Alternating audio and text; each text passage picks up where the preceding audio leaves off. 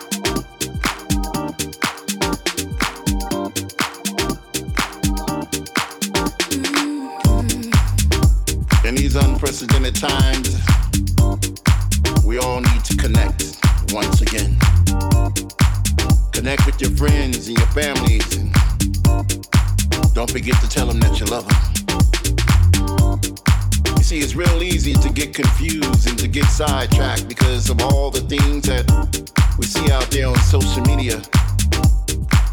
Everybody's got their own opinion, you know?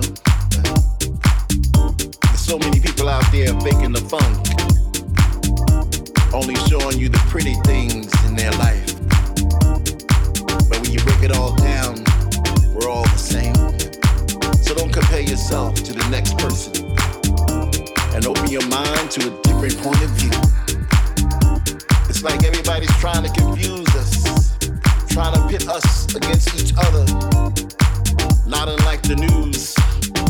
On one channel they're saying one thing, on another channel they're saying the next. But little do most people know that the media is a business.